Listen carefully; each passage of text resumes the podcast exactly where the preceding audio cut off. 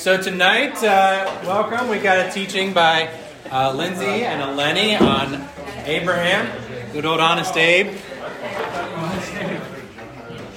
Tonight, after the teaching, it is a fun night. Oh wow! Oh no! It is Justin's. It's pretty awful. It's pretty awful. Justin's awful trivia that you will you will fail at. Everybody will fail at. Yay. Totally random, and the points don't matter. You're not scared. I mean, they count. They count. But but you'll fail. You'll fail. That's, that's the point. It's fun, I promise. Um, and then Saturday, remember that C T is now at five o'clock from now on. Five o'clock for everybody. Five o'clock. Five, yep. Yeah, because there's only one Saturday C T now, so it's five o'clock. And afterwards, we're going to be going to the Bakers, not these Bakers. For the cornhole. It's here. It's here. It's here. Oh, it's here. Actually, it's here. We're coming here for a cornhole tournament and hot dogs? Yes. And then Sunday is the chili cook-off round two. Everybody got their practice on for ours. Yeah. Now you got the real thing. I don't know if they have as many good uh, good medals. Bob, you might get another three medals. I think that's it. Uh, L T C final this week? No! Not this week. Not this week. All right, Lindsay. Yeah, so, hi, I'm Lindsay, in case you don't know me. Um, hi, Lindsay. Hi. Um, and so tonight we're going to talk about Abraham, but before that, I wanted to talk to you guys about this new show that I found out about. It's called Love is Blind. Yeah. Have you guys heard of this? Okay. So, for for those of you who don't know, the show is, um, the, the point of the show is where you have like fourteen different people who never... of different sexes who never see each other. And they meet in these little pods with a wall in between, and they go on dates for like ten hours. And they have ten days, and at the end of the ten days, they propose, or not. And um, it's kind of crazy. Uh, you must, right? But these people must have a lot of faith that this is going to work. They're going to build these amazing, deep emotional relationships that aren't based on looks, right? That's that's what we all want, is like a relationship where people love us for us. And so I, I want to bring up season two. Um, so I found out about this couple. It's... Uh, I, I have not. But they're on season three because people love to watch trash. Um, but so in season two, there's specifically this couple, uh, Deepti and D- Deepti and Shake, and which is which? Yeah, Deepti and Shake. So, um, Deep. They met, uh, they were talking in these pods, uh, Shake proposed, um, they saw each other for the first time, they had this great connection. After that, they have a month to figure out if they want to go through with this wedding. And the whole point of the show is that it's not about your looks, but, right, right, right. But that was uh, Shake's problem. He saw that Deepti was not physically attractive, and... This girl on the left? Yeah, yeah. He said that she's not physically attractive, and that um, he he made she made he made a lot of comments about her body, and uh, yeah, but he was willing to go through with a marriage to her. And she was the one who said, no, I've seen a lot of evidence that you don't love me, so I'm not going to go through with this. But this is what the world thinks of faith. You have to have faith in these relationships. You have to have faith and just believe and make it work. But this isn't what the Bible talks about is faith. And I think that's something we should think about. And, and why is faith even important? Why should we care? Before we jump into that, can I have a couple people pray? Lord, I just thank you so much for getting us together tonight. Um, I pray that you could just be speaking powerfully through Lindsay and I, and that mm-hmm. the Holy Spirit would just be here as we're studying your word, Lord. Yeah, God, you want to change our hearts. You want to change our lives. Um, and so I, I pray that as we come to this passage that we've maybe seen before, that we would uh, try and come to it as if it was the first time we've come to it. And I pray that our hearts would be open to your word, that you would uh, we'd be willing to have you teach us and train us, that you would tell us about what love is. Mm-hmm. Uh, I guess specifically about what your love is and how uh, how wonderful that is and how uh, not fickle uh, your love is and how not dependent on our looks uh, your love is. Yeah. I pray that you'd be shaping us to follow you and, and uh, strengthening our faith tonight. Mm-hmm. Father, um... I just want to thank you that uh, you talk to us about what faith is and uh, how you love us with that, how that relationship works. Um, I just pray that Eleni and I can get out of your way, that you can be speaking through us, and that uh, we can have a really cool time talking about this tonight. Amen? Okay, so let's go back. Why is it important to even talk about faith? Well, can someone read Hebrews eleven six for me?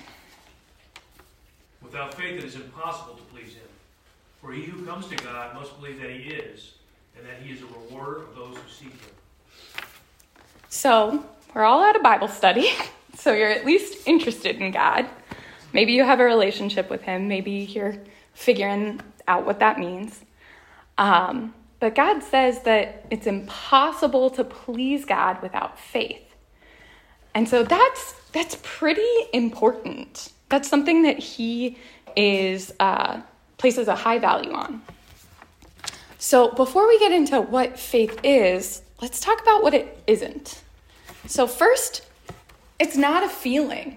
It's not this confidence that something's true because I think it is or because I want it to be true. Um, it's not blind faith, uh, you know, something that's just subjective, like art, you know, if art is good or not is based on what you think or what you believe. Um, and we know that it's neither of these things because of Hebrews eleven one. Can someone read that? Now, faith is the sub. substance of things hoped for, the evidence of things not seen. Right. So it's the evidence of things not seen. We aren't supposed to base our faith just on feelings or hopes or wishes, but on evidence. If we go back to our example, Deepti uh, was trying to trust this feeling. She was trying to go through with this and walked up to the altar and said, no, this evidence is too much. I cannot go through with this. And so evidence is something that we should have and something that it's good. But is that all faith is? Um, is it just, I know these facts, I have this evidence, like Abraham Lincoln. I know he's a well-documented figure, so therefore I have faith he existed. Um, that is what we call mental assent. Another thing that faith is not. Um, just because we have evidence that something is true doesn't mean that it didn't exist before. Uh, my favorite, um, is the most recently discovered species is the rose-veiled fairy wrasse. Wrasse? I don't know. Um, but so... It was first discovered in the nineties, and everyone thought it was this adult form of another fish. But in twenty twenty-two, it was found to be its own distinct species. And so what does that have to do with anything? Well, uh, these distinct uh, differences that make this species separate still existed in the nineties. They were still real. Just because we didn't know about it doesn't mean that it wasn't there. Um, and that's how God is too. There is a ton of evidence for him, but he still exists whether we believe him or not. And honestly, it's one of those things that uh, there is enough evidence that even Satan believes in God. Uh, can someone read James two nineteen for me? You believe that God is one, you do well, but even the demons believe and shudder. Yeah, so just believing that God exists isn't really faith. That is something that is similar to the demons. They know he exists, but they do not honor him as God. They do not place him in this high respect. So then what is biblical faith? Can someone get James two fourteen and seventeen for me? What use is it, my brethren, if someone says he has faith, but he has no works? Can that faith save him? Even so, faith, if it has no works, is dead, being by itself. Okay, so there's an action to this faith. It's more than just believing. Faith is an attitude of willingness based on God's truth, a willingness to trust through action. And this is something that has risk to it. Um... You know, when, when we say trust, I, I think of a trust fall. You actually go through with it and fall to see if someone's going to catch you. Um, you don't just fake that. Uh, but that's action that you're using to show your trust. And so this faith that we're talking about is something that we can grow. It's like a muscle. Um, the more you use it, the more opportunities you have for it, uh, the bigger your faith grows. And we get to see a great example of this in our study tonight of the father of faith, Abraham. And so we're going to get three glimpses into Abraham's life. Um, our first one, oh wait, our first one is uh, Genesis twelve, two through three. And last week, Angie and Jamie taught over this, where it was um, Abraham's call to go. So just to recap, get us back into the story a bit. Abraham was a moon worshiper. Um, he was called by God to leave his family, his country, and go to a place that God will show him. And he follows through with that. And where we leave Abraham was that God promised he would bless those who bless him and curse those who curse him. And he was making altars in the desert in the places God left him. And Abraham was doing pretty well. In the New Testament, it says this about Abraham. Can someone read that for me? What does Scripture say? Abraham believed God and it was counted to him as righteousness. Yes. So Abraham was counted as righteous because of his faith. And I want to make it clear to everyone tonight that we have this opportunity too, that God looks at us the same way as Abraham based on our faith. If we have faith in God and believe in God and trust him, we can have that righteousness too, um, specifically in Jesus' death on the cross. It says in Second Corinthians five twenty-one, God made him who had no sin to be sin for us, so that in him we may become the righteousness of God. So if you don't know Jesus, um, I just want to encourage you to think about that. Think about what his death on the cross means. And if you believe it, if you trust it, because uh, God wants to count you as righteous. So, okay, again, we left Abraham. He's making altars, doing pretty good. what happens next? Well, um, he went out into the land, and there was a famine. So he left to go to Egypt, where there was food. And immediately, what happens? Can someone read this verse for me?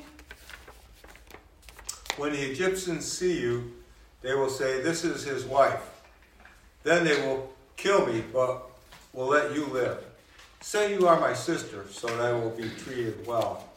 For your sake and for my life will be spared because of you. Okay, so they're going into the land of Egypt, and Abraham stops and talks to his wife and says, "You're so beautiful, you're so gorgeous, they're going to see you and want you and kill me. So say you're my sister." And, you know, you might be thinking like, oh, okay, this isn't really a big problem, right? Well, let's see what happens next. Can someone read fourteen through sixteen? When Abram came to Egypt, the Egyptians saw that Sarah was a very beautiful woman. And when Pharaoh's officials saw her, they praised her to Pharaoh. And she was taken into his palace. He treated Abram well for her sake, and Abram acquired sheep and cattle, male and female donkeys, male and female servants, and camels. Right. So, yeah, that's what happened was it became prostitution. This is a trade-off. Okay, you can have my wife and I get all of these like really nice things. And that, that sounds awful. Um, I know, right? Um, is God into this? Is God about this? Well, no. Um, can someone read seventeen through nineteen for me? But the Lord inflicted serious diseases on Pharaoh and his household because and his household because of Abram's wife Sarah. So Pharaoh summoned Abram. "What have you done to me?" he said. "Why didn't you tell me she was your wife? Why did you say she is my sister, so that I took her to be my wife? Now then, here's your wife, take her and go." Right. So God's not down with this, doesn't think this is cool, immediately causes some intervention to remedy this situation. And I think that actually we're a lot like Abraham in this situation. Um, you know, he had an immediate failure. He completely forgot the promise that I will bless those who bless you and curse those who cursed you. He promised that he would bless all the nations through Abraham. That's kind of hard to do when you're dead. It just doesn't really work, right? Um, he forgot that God would protect him, forgot his promises.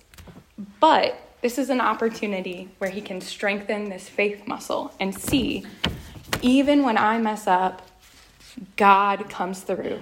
God is faithful to me. I know, again, this I said that I'm kind of like this. Um, we bought a house recently, uh, and it took us eight months. And so for me, this was really difficult. Um, I felt like I saw other people getting houses. It's like, oh, God, why don't you want me to have one? Um, our budget changed a couple times because the market changed a couple times. And I was like, oh, well, if I just do this, then I can get a bigger house. I can have a house quickly. I'm not going to be homeless, like very stressed out. Um, and I really forgot that like God wanted to provide for me. Uh, and it ended up working out really well because while we didn't have a house at the end of our lease, uh, the Lord provided some really sweet friends who let us live with them. And uh, it ended up being mostly a good time. There were some normal roommate things that came up, but, you know, um, God really took care of us. They they gave us really cheap rent. They, they let us live with them, and um, it was a really big sacrifice. And so God works with us not because we're perfect. Actually, he's working with us because we're willing, willing to trust him. Um, Even though Abraham did all of this, he was still considered righteous. And so, okay, he just got kicked out of Egypt, and he goes and lives a nomadic life. Ten years go by. It's ten years later, and Abraham starts to really grow unsure. He hasn't seen his promises fulfilled. He hasn't done, he hasn't been blessed the way that God has talked to him about. Um, and so God meets him where he's at. It says, "After this, the word of the Lord came to Abram in a vision. Do not be afraid, Abram. I am your shield, your very great reward." So the first thing he says is, do not fear. Why? I think it's easy to be like, I'm getting older. These things aren't happening. Is God with me anymore? I'm not married. I don't have a kid. I don't have a house. I'm not leading. I don't have this job that I wanted or this promotion or, you know, the family life I was thinking I was building. But God responds by offering comfort. I am your shield, your very great reward. This is an invitation to come into this relationship where God wants to protect us. We carry a lot of weight on our shoulders, and God wants to take it from us, and he wants to give us so much more than we ever expect or think will happen. And we need God to be our shield. This world is broken, and we're going to suffer. But we can either suffer under his shield, or we can suffer on our own.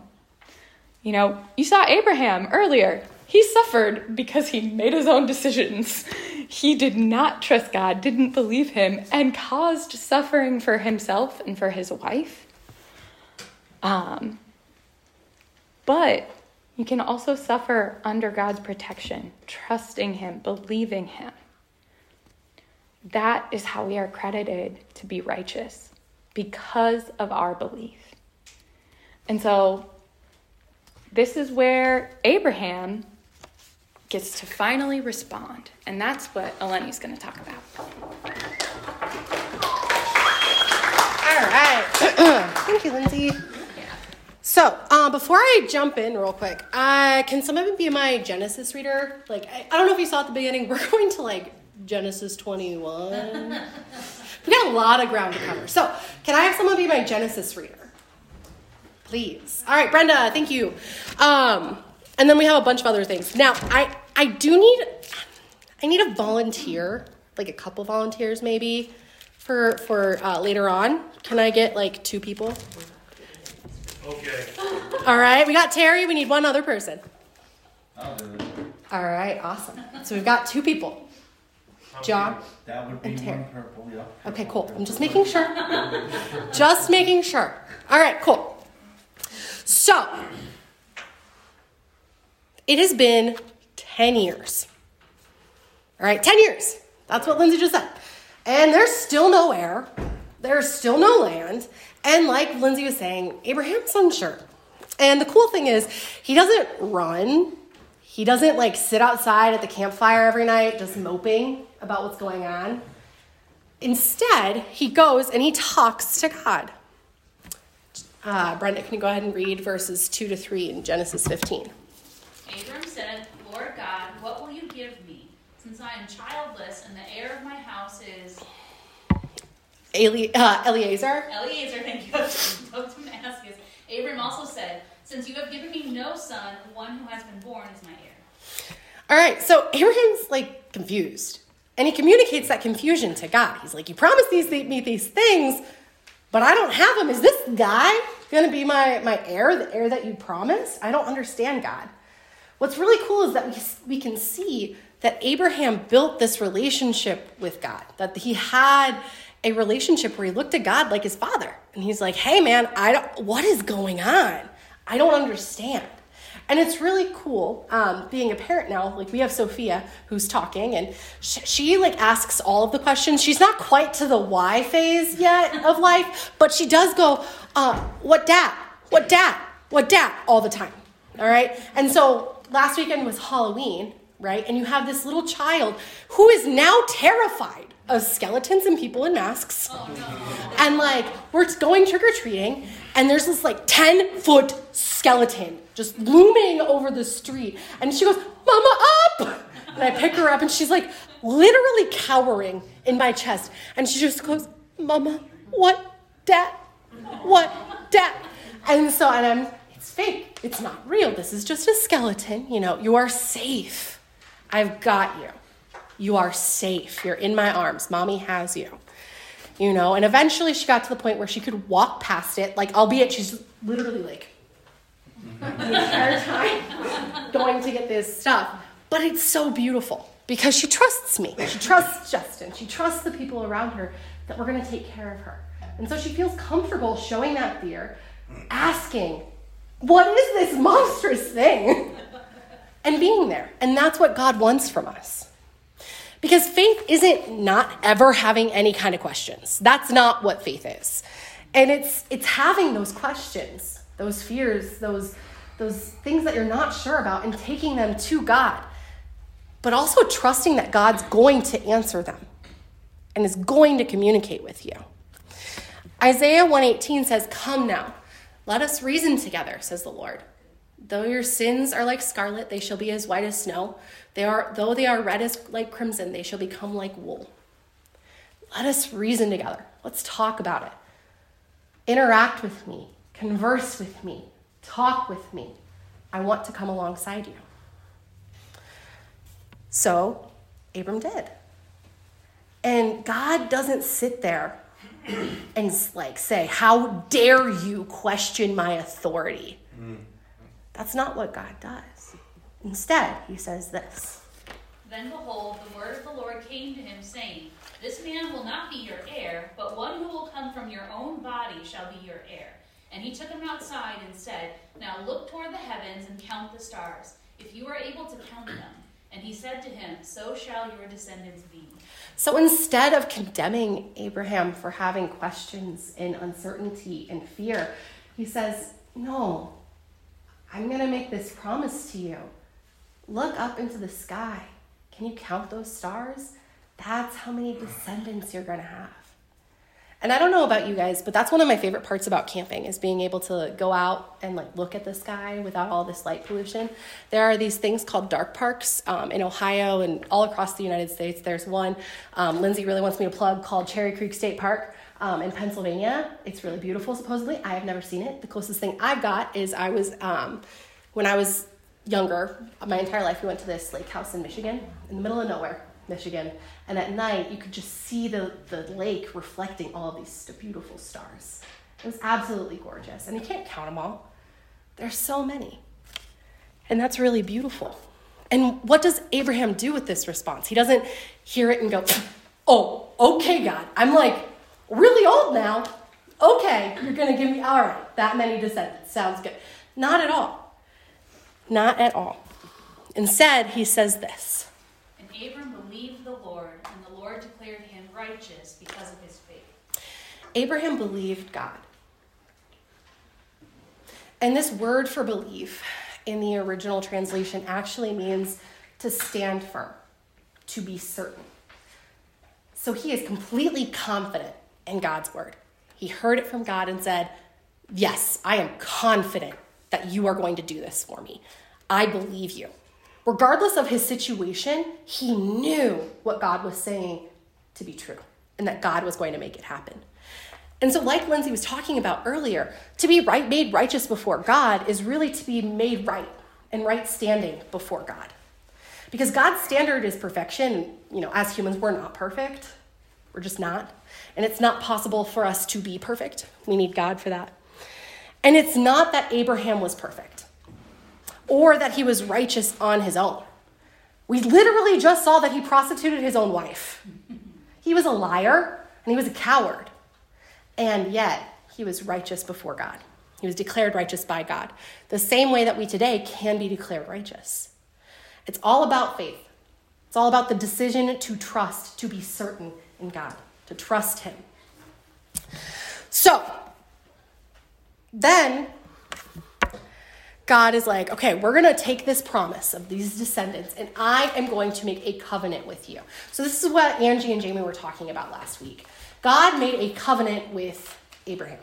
He's, it's a, remember, it is a contract. It is a legal, doc, like not document because they didn't physically sign anything, but it is a legal matter where they're like, this is going to happen. So I'm going to summarize verses nine through eighteen because like I said, we're going to be going everywhere. Um, so Abraham cuts up a bunch of animals in half and lines them up in a row. All right? Lots of them. So there's blood and guts everywhere. You can't just like all of a sudden God, they're, they're everywhere, right? There's lots of blood, lots of guts, lots of gross stuff.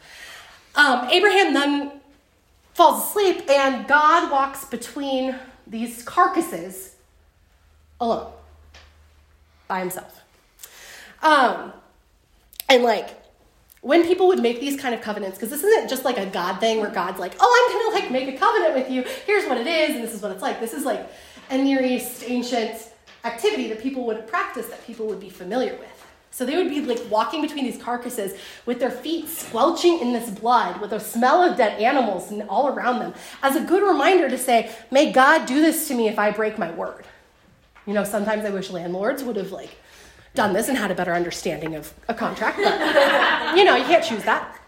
So God chooses to walk alone. Normally, both parties. This time, it's just God. But why is that? It's because God is saying it's all on him to make this covenant happen. It is not based on anything that Abraham has to do or not do. It is only up to God to make this happen, which means that it's an unconditional covenant. There are no conditions on it.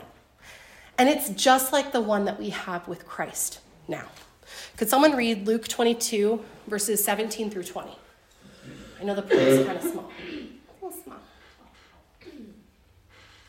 Not when he had taken a cup and given thanks, he said, take this and share it among yourselves, for I say to you, I will not drink of the fruit of the vine from now on until the kingdom of God comes. And when he had taken some bread and given thanks, he broke it and gave it to them, saying, this is my body, which is being given for you. Do this in remembrance of me. And in the same way, he took the cup after they had eaten, saying, this cup which is poured out for you is the new covenant in my blood. Christ died so that we could have a relationship with him. He created a new covenant where he did it all. He died a very painful death. He took on all of our sins so that we didn't have to, so that we could have a relationship with God, so that we could be made right before God. And so it's not that we were perfect. In fact, it was because we are imperfect that Christ decided to do this. So even if we don't have all of the answers, we have the opportunity to take part in this new covenant that Christ created for us. We can ask for his death on the cross to count for us so that we can have a relationship with him, so we can have our sins be dealt with in the sight of God, so that we can be righteous before him. Even if we blow it. Because Abraham's not perfect after this point either. So even if we blow it, even if we betray God or we screw up in some way, it doesn't matter because this is an unconditional covenant. It has already been taken care of. There is nothing that we could do to screw it up. How beautiful is that? He's never going to reject us. In Second Timothy two three, we're told, if we are faithless, he remains faithful, for he cannot deny himself. And so we get to see Abraham's faith, his choice to trust in God, that God is going to make this covenant happen. And he is made right with God. He's declared as righteous. And then more time passes, like a lot of time. And it's not just like weeks and then she's not pregnant. It's not just like months and then Sarah's not pregnant. And it's, it's not just years. But it's a very, very long time at this point. At this point, Abraham is eighty-six years old and Sarah is seventy-six years old. They're not exactly in their childbearing prime. Not exactly. Mm-hmm. And so Sarah's like, all right, now, in Genesis sixteen, we see it. I'm not going to read it to you because, again, we got a lot to cover, all right? But she's like, okay, um, hmm, it's been a very long time. I'm super old. You're super old. But we know it's easier for a super old dude to get a woman pregnant. So what we're going to do is I have this really young, hot Egyptian handmaiden, all right? Her name's Hagar. You're going to sleep with her. She gets pregnant. Bob's your uncle. We got an heir. Bam. That's what we're going to do. That's obviously what God was talking about. Clearly how it's going to work out. Okay, like. And, and Abraham's like, all right, cool. Sounds good. So he sleeps with Hagar, and she gets pregnant, and she has a baby boy, and they name him Ishmael. All right? And so Abraham then meets with God again, and he's like, God, huh, I did it. Do you see? I have a little boy. Yay, this is awesome. And God's like, huh, about that. Brenda, can you read Genesis seventeen, verse eighteen for me, please? And Abraham said to God, yes, may Ishmael enjoy your special blessing. But God replied, Sarah, your wife, will bear you a son. You will name him Isaac, and I will confirm my everlasting covenant with him. As for Ishmael, I will bless him also, just as you have asked. So God's like, mm, no. No, that was all in you, dude. That's not the fulfillment that I was talking about. That's not the promised kid. It has to be the child that I told you was going to happen, the way I told you it was going to happen. And I told you that Sarah's going to have a baby, and she is going to have a son, and you're going to name him Isaac. That is going to happen. This is not the fulfillment of the promise. And so, more time goes by. fourteen more years go by. And still no baby. Still no land. All right? Abraham is in his nineties. Sarah is in her eighties. It has been a very, very long time. And they are still acting in faith. All right? They're still being faithful. And they're still trying. All right? Trying to make a baby. If you don't know what that means, you should ask someone else. So, imagine what that would be like. Imagine. To have this promise, it would be so easy for Abraham and Sarah to be like, man, if God wanted you to have a son, he would have made it happen already. I'm going to go back to Ur. I'm going to go back to this moon god dude. It would be so easy for them to just be like, it has been so much time. I'm going to go. I'm going to leave. What is the point of waiting for so long? Well, the thing is, God's not torturing Abraham. He's not st- sadistic. God is strengthening Abraham's faith. So, Terry and John, can you come up here for a sec?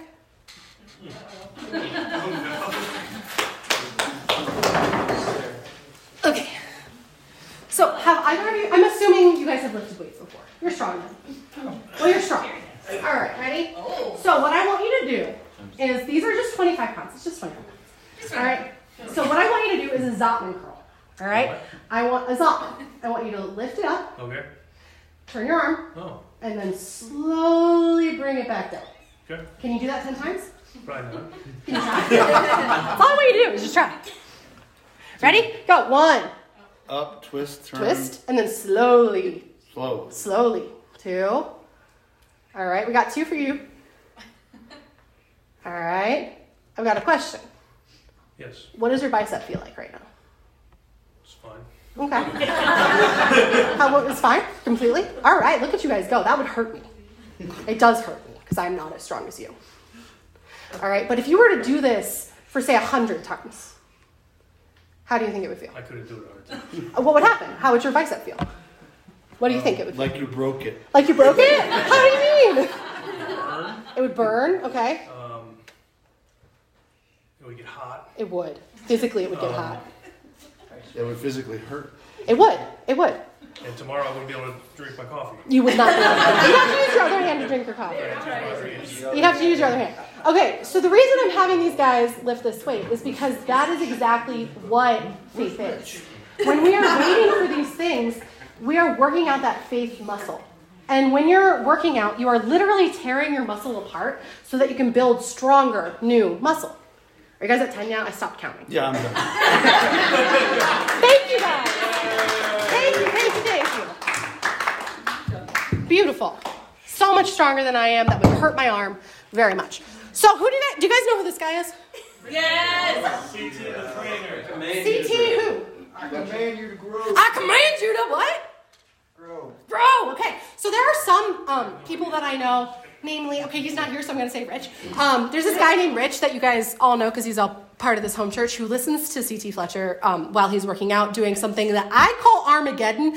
He calls something else. Okay. But he like literally listens to this guy. And this guy's like, I command you to grow. And then he's like, in the video, he's looking at this giant bicep that has like a ton of veins that are popping out. And then he like cusses at his bicep. He's like, I command you to grow, mother bleeper. I'm like screaming at this on. All right. Because he wants to grow. He wants to be bigger. He wants to have, be stronger. But this is what God wants for us. Not necessarily like to actually lift that much weight, but that'd be cool if we could. But he wants to strengthen our faith. He wants us to be strong in our faith. And so this act of waiting that Abraham's taking part of was to strengthen that so that he could grow and become stronger because he's the father of faith. Romans four nineteen through twenty-one says, and Abraham's faith did not weaken, even though he knew that he was too old to be a father at the age of one hundred, and that Sarah, his wife, had never been able to have children. Abraham never wavered in believing God's promise. In fact, his faith grew stronger, and in this, he brought glory to God. He was absolutely convinced that God was able to do anything he promised. So it's not enough that we want to do God's will. We need to do it in dependence on him. He has to give us his power to do the, his will. And faith isn't just self-discipline. Even though self-discipline would be really is a good thing, can be a really good thing. We can change our outward behavior. But our outward behavior doesn't change our heart. And we can't change our own heart because that's where all the deception and the gross stuff lives, is in our heart. And we can't change it on our own. We need his power to do it. And so faith is an attitude of trust that God's going to do what he says he's going to do. Not what I think he should do, but what he says he is going to do for us. So, at this point in Abraham's life, all right, he comes back. It's been a long time, all right, and God comes back, and he tells Abraham this because he's waited even longer. Go ahead, Brenda. I... God will establish my covenant with Isaac, whom Sarah will bear to you at this season next year. Man, this had to have been amazing news. They have waited for so long at this point. And he says, this is it. You're in the home stretch. By this time next year, you're going to have a baby. You're going to have a little boy named Isaac. Get busy. Get busy. All right. Abraham's ninety-nine. Sarah is eighty-nine. And that's pretty much a miracle. For an eighty-nine-year-old to get pregnant and have a baby, that's miraculous. So, I'll read this one, Bren. This is... Yeah, can I, can I, I didn't think you did. Um, so, the Lord, then the Lord took note of Sarah, as he had said, and the Lord did for Sarah as he had promised. So Sarah conceived and bore a son to Abraham in his old age, and at the appointed time which God had spoken to him. Abraham named his son who was born to him, the son whom Sarah bore to him, Isaac. Now Abraham was a hundred years old when his son Isaac was born to him. Sarah said, God has made laughter for me. Everyone who hears will laugh with me. And she said, who would have said to Abraham that Sarah would nurse children? Yet I've given birth to a son in his old, in his old age. And the child grew and was weaned, and Abraham held a great feast on the day that Isaac was weaned. There was a big old baby party. Had a huge party. Because God fulfilled his promise. He said, here's your child. So then what can we take away from this? Faith is not perfection. And we can fear. We can question, just like Abraham did. We can even mess up. We can screw up. Abraham did, and he was still considered the father of faith. Faith is confidence in God, that he will do what he promises. They waited twenty-five years for this promise. twenty-five years.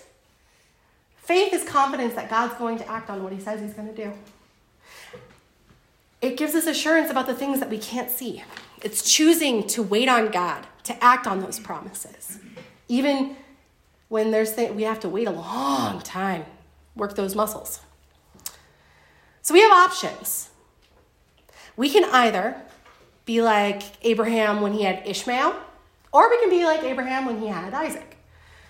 With Ishmael, that's all through human effort. It's all about you, you doing yourself. You're doing whatever it is that you want to do so you can get the things that you want. It's all about human speculation. It's all about deciding, hey, man, this is what God actually means, instead of looking at his word for what his word means.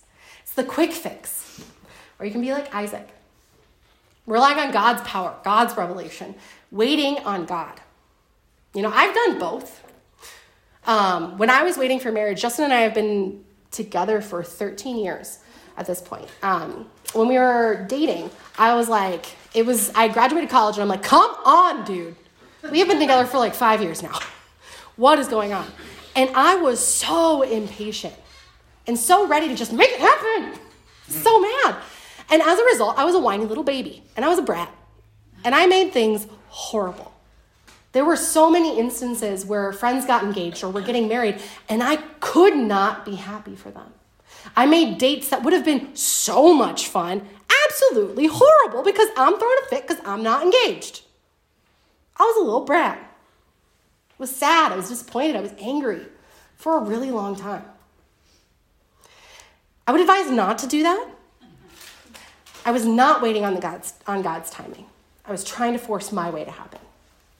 And it turned out when we got married, it was actually a really good t- thing that we waited so long. It was really good for our marriage. You know, I struggled. I still struggle. I'm not perfect. Um, happened again when I was waiting for a house. Happened again when I was waiting to have a kid. I still struggled. You know, we waited for, for to ha- get pregnant for a while. We saw our friends getting pregnant really quickly. And we're like, man, why isn't this happening? But it was different this time. Instead of being angry with God and frustrated, I said, Lord, I want this to happen in your time. I want this baby to be here when it's best for you, like in your opinion, not in mine. I would love this. I want a child. But Lord, please make it happen with your timing. Make this evident. Make it happen when you're in control, not us. And it turned out that our timing for having Sophia was perfect. We found out I was pregnant right after Justin got a brand new job where he got a raise, which was huge. We found out we got pregnant and had a baby in the middle of a pandemic, which sucked, but it was really freaking good for our family because I got to be home my last trimester, which was really painful for me physically. You know, Justin got to be home after the baby was born for so much longer than we ever could have anticipated it, ever. When I went back to work, we didn't have to deal with childcare because Justin got to watch our little girl and work. How beautiful is that?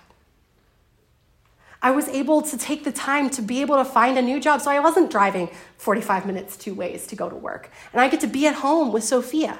If we had tried to force that earlier, I don't think that this job would have been there for me. Waiting on God's timing was worth it. It was worth it. But the thing is, having faith first depends on you knowing God and who God is. It's placing that personal trust in someone who deserves it, who's worthy of that trust, like God. God fulfills his promises. He does what he says he's going to do. And so if you don't have a relationship with God, I want to encourage you to investigate who he is, why he can be trusted. Look at the prophecies that have been fulfilled. Choosing, make that choice to place your trust in him. Because we, like Abe, have uh, the chance to listen and to follow God by faith. And so I want to ask you, if you do have a relationship with God, is there anything that God's trying to call you to do? Are there any steps that you're sort of avoiding taking? Or are there things that you're trying to push forward and running against a wall because maybe it's not in God's time? My question for you is, how are you going to respond? So that's all Lindsay and I had for tonight. Do you guys have any examples of ooh, living in faith and what that might look like? Do you have any questions or comments? Or do you guys just want to start playing this game? It's a lot of fun. Thanks for sharing so much of your story. Uh, between your husband, man, wow. Yeah. I mean, you guys put put your stuff out there, and uh, it's like, wow, you're really sharing your life with us. Yeah, thanks. And it's, uh, I don't know how much I could be out there the way you are. I mean, it's like awesome. Thank you. So, yeah, I appreciate it. It's all the Lord. Pretty man. cool. Pretty cool. It's all the Lord. Yeah, yeah. I mean, yeah, you're telling kind of personal stuff, but, and, uh, and you're showing uh, faith, mm-hmm. too, you know? Yeah. And you're struggling with it, too. Yeah. I, I think it's silly if you're, because I'm not perfect. I still struggle with faith a lot. Um, there's a lot of times where I'm actually humbled by my dad, who I'm not sure if he's a believer or not. He's like, don't you have any faith? And I'm like, ah, you're right. So I'm not good at faith, but thank you for saying that. It's um, I share the, those things because the Lord's already done it. It's not mine. It's his. So. Megan.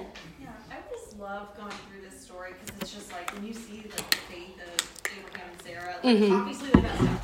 Yeah. They they went to plan B, but I think it's like redeeming the fact that even though they did that, like God stuck with them, they yeah. stuck with God ultimately, because I think we do the same thing. Like it's like oh yeah.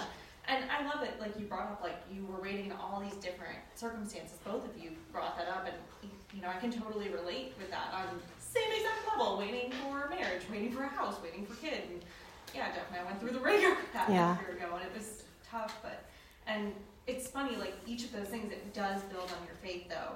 Like each new thing you're yeah. waiting for, waiting to hear from God, it actually gets easier. Yeah. And mm-hmm. I, I definitely found that, like, um, you know, when we were waiting to get pregnant, I was like, yeah, this is. It was hard, but like I could trust God through it. I'm like, I know this is gonna happen sometime, somehow, but yeah, and you know, it did, and it happened in a miraculous way, like. Happened exactly when I prayed, it would happen too. So it's like yeah. God really answers prayers. But yeah, and I think in this season we're kind of waiting. Um, we're really praying that Jeff gets a job so I can stay home with our kids. Mm-hmm. But, um, and right now it's like I don't know when that's going to happen or how. But I'm like I know it's going to happen, or you know God's going to provide for us some way, shape, or form. Mm-hmm. So it's like I, I'm not anxious. In the past I would have been anxious, but yeah. because I've had these past experiences of like seeing God come through, I'm like. I don't need to worry that this is going to happen. Yeah. And it's kind of freeing and cool. And it's like, all right, God, show me what's going to happen. It's not going to expect. Right. And I, I think that's really beautiful that, you know, God doesn't necessarily tell us like, I'm going to give you a pregnancy or I'm going to give you marriage or I'm going to give you those things. But we do have God telling us that he wants to give us the desires of our heart. He wants to give us those things. And, um, having faith and trust in that, that, that God's going to provide something that we would not have ever considered for ourselves, which is really beautiful. Yeah. I know for me, I thought I was going to go back, be back in the classroom. That's what I was going to do for the rest of my life. Like I love teaching. I love working with those kids, but this is way more fulfilling than that. I never thought I would step out, but I did. And I'm so grateful I did. If you would talk to me like three years ago about like some people in this room have about like staying home with Sophia or like not teaching, I would have been like, you're freaking crazy. No, of course I'm going back to the classroom. That's what I'm going to do. God is so funny because I did not. And I'm really grateful that I didn't. And I'm so grateful for the opportunity that I have to work from home. And like, my job's super easy. I'm really grateful for it. I know it's not going to last forever, but it's really, really, I'm really grateful for it. Um, but it's cool because God provided in a way that I never would have seen coming, mm-hmm. ever. Yeah, Tim. So the, this passage was essentially my mantra for years, where it's like Abraham had to wait thirty years for God to provide him the son that yeah. he promised. It's like for me, it was always about hoping I one day like I would find the right person, that I would get married and all that. Yeah. That uh, I would always say not yet. It's yeah. like it never. No matter what I tried in person or online or whatever, it's like nothing ever felt right. It felt or it felt like I was trying to force it, it didn't seem right. So it's like, yeah, tell myself, like, not yet, just waiting on God for the right time, mm-hmm. right place, everything to provide the right person. But even like after we were dating, and I was hoping, oh, eh, now perfect time to propose and all that. And God again is kind of telling, even telling me, not yet. Like, yeah. wait a little longer. It's like, and yeah, even the pandemic has like helped so much to, to put us in the place that we needed to be in yeah. order to be ready for marriage when it came up. And it's like, I'm so glad and grateful that I waited all those extra years, even if I didn't want to at the time. I was yeah. like, trudge, but it yeah. worked out. Selfishly, I'm really grateful you waited, because now we have yeah. Erica in our home church. That's really cool. But like, that's so beautiful, Tim. Thank you for sharing that. And what's really cool about Abraham, too, is that part of this covenant, he never really got to see fulfilled, but it was fulfilled. He never got to be in the promised land. Like, he got to be there, but it wasn't his. You know, it was his descendants. Um, but he knew it was going to happen, you know, and that's really beautiful. Thank you for sharing that, Tim. That's really cool. Kayla. I thought you guys did a really good job um, explaining how good and gracious God is, um, and explaining how it is like human nature to not wait well um, or struggle with faith. Mm-hmm. Um, I know you guys shared, and a lot of people are sharing, and I think everyone has, you know, a, a situation where we didn't trust God or wait well or try to take things into our own hands. Um, and God is still so good to us and so mm-hmm. kind um, to bless us beyond what we deserve. Um, it's something that has just really been um, brought up in my life a lot mm-hmm. recently, where I can relate with trying to take things into my own hands, trying to, like, having a plan and trying to make it happen on my time, the way I want, and um, not trusting God, not including him in that. Yeah. And um, it's just really encouraging, like people have said, to think back on, you know, times where God has come through, times where he's been so overly gracious and, and given me more than I deserved in the moment. Um, like, I'm not following you that great right now. I'm not trusting you. I'm trying to be my own God. Um, but still, like, you're you're here with me. Yeah. And, like, everything good I have is from you. I think is um, just really helpful in, um, like you were saying, building that faith muscle. And um, I think you guys just really did a good job. Thanks, Kayla. Yeah, um, thanks. Really highlighting how good God is to us. Yeah. yeah. We deserve. For sure. I think just something that, as you were talking, um, that I was thinking about was that, like, sometimes we don't see the time in between where, like, God was actually preparing us mm-hmm. for something. Like, he prepared Abraham to become the father of nations, and he had to grow to get to be able to handle that. So, yeah. Sometimes it's good to look forward and see what is God preparing for. For sure. And how cool is it that, like, I don't know, this isn't something that I got to talk about in my teaching, but how cool is it that God used Abraham when Abraham was so old? Like, he had been, he had lived like a whole life, man. And like, he had lived this life where he was worshiping this moon god. He grew up doing this, and yet he got to be used.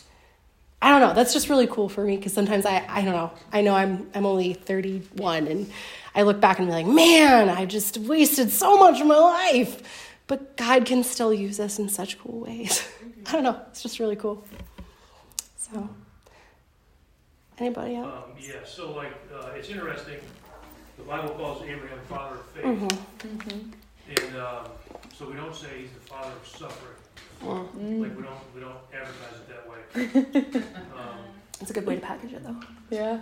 And yet, that is a lot of what happened. Mm-hmm. Mm-hmm. Right? And so how does that work uh, in our suffering? Yeah. Um, while we're chasing things that won't satisfy us, he's letting us see that they won't satisfy us. Mm-hmm. Yeah. And he brings us to a place where we're, we're ready to come to him and say, you will satisfy me. Yeah. thing does uh, in miraculous ways. He, he not the not the blessings he gives us, but he, he's the blessing. Yeah. yeah. That we get, we get God. Uh, some other stuff comes along for the ride, but what we we really get is a relationship with the Creator God, mm-hmm. deeper relationship with the Creator God. We see Him in a new way. That hey, I was chasing this thing this whole, this whole time, not getting what I thought I wanted when all all along I wanted the wrong thing. Yeah. Right. Right. And so God, in His mercy, um, lets us see for ourselves that that thing isn't going to satisfy, and that He will. Yeah. And so then He then He blesses us, and He lavishes our satisfaction on us um, in Him. Yeah. And He's the the source of our satisfaction and our joy.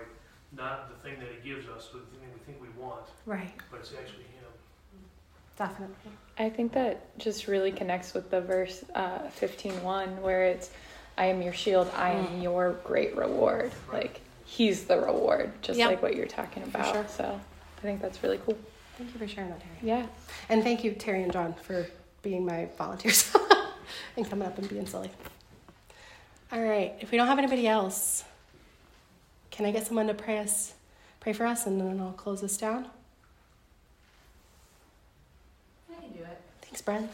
Lord, I want to um, thank you so much for um, just helping uh, Eleni and Lindsay uh, prep for the teaching this week, Lord, giving them some really cool, really powerful convictions to share with us, Lord. Um, and Lord, I do just want to um, thank you for your grace. Thank you that it's... Um, It's so easy and it's so powerful, and like like we we are able to grasp at your grace if we just simply ask for it. And it's all on you, Lord. Like like they were saying in this teaching and stuff, it's your unconditional love towards us. It doesn't matter how much we mess up or like how far when we fall, Lord. Um, just like always blows my mind, like when I actually take a moment to sit down and think about it, Lord. Um, and also thank you for this um, story of Abraham, Sarah, and Isaac, Lord, uh, just really showing us like what could happen when you help us exercise our faith muscle, Lord. You you break down that faith muscle and you build it up to be stronger, and like what the outcome is at the end, Lord. Um, so I just want to be lifting anyone up tonight who might be struggling with like this period of waiting, or like maybe that their faith muscle's getting torn right now and getting built up, Lord.